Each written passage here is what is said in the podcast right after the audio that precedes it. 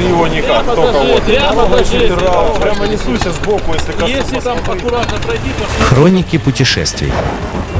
А дальше, а дальше. Всем слушателям Моторадио доброго дня. В эфире я, Наталья Луковникова и мотопрогулка выходного дня. Холодный ноябрь и все более короткие дни и мокрый снег, который сегодня пошел, нужно развеять воспоминаниями о путешествиях. Но порой они тоже бывают немного грустные. Вот, например, я сегодня собираюсь рассказать вам об исчезнувшей часовне в исчезнувшей усадьбе.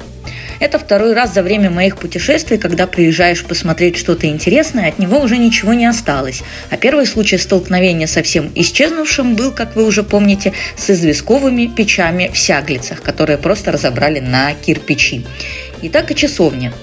Деревянная часовня Анастасии Узорешительницы в Кайболово а, была перестроена в 1860 году из деревянной же церкви Николая Чудотворца, возведенной в 1713 году. Информация часовни практически не сохранилась. Известно, что в советское время она была закрыта, и существуют самые старые ее фотоснимки 1969 года. На них часовня еще цела.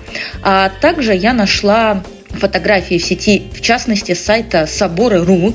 И если посмотреть их в обратной последовательности, а, как они там расположены, например, 2015, 2014, наконец, 2006 год, а, то можно увидеть а, как постепенно действительно часовня разрушалась.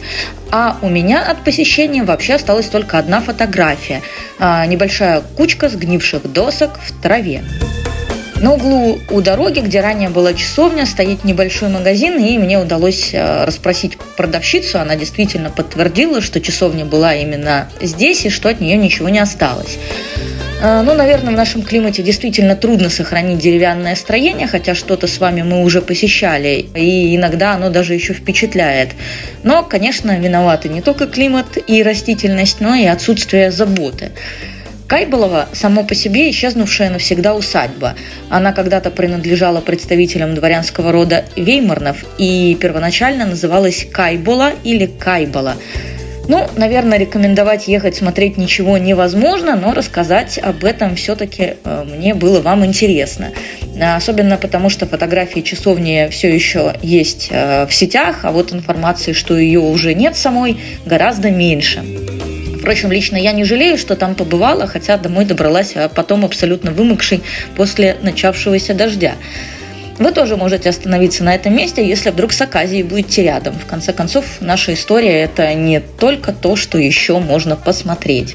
На этом все. Всем хороших и разных мотопутешествий, грустных, веселых и так далее. А мы с вами встретимся через неделю на Моторадио. В эфире была я, Наталья Луковникова и мотопрогулка выходного дня. Всем пока. Хроники путешествий.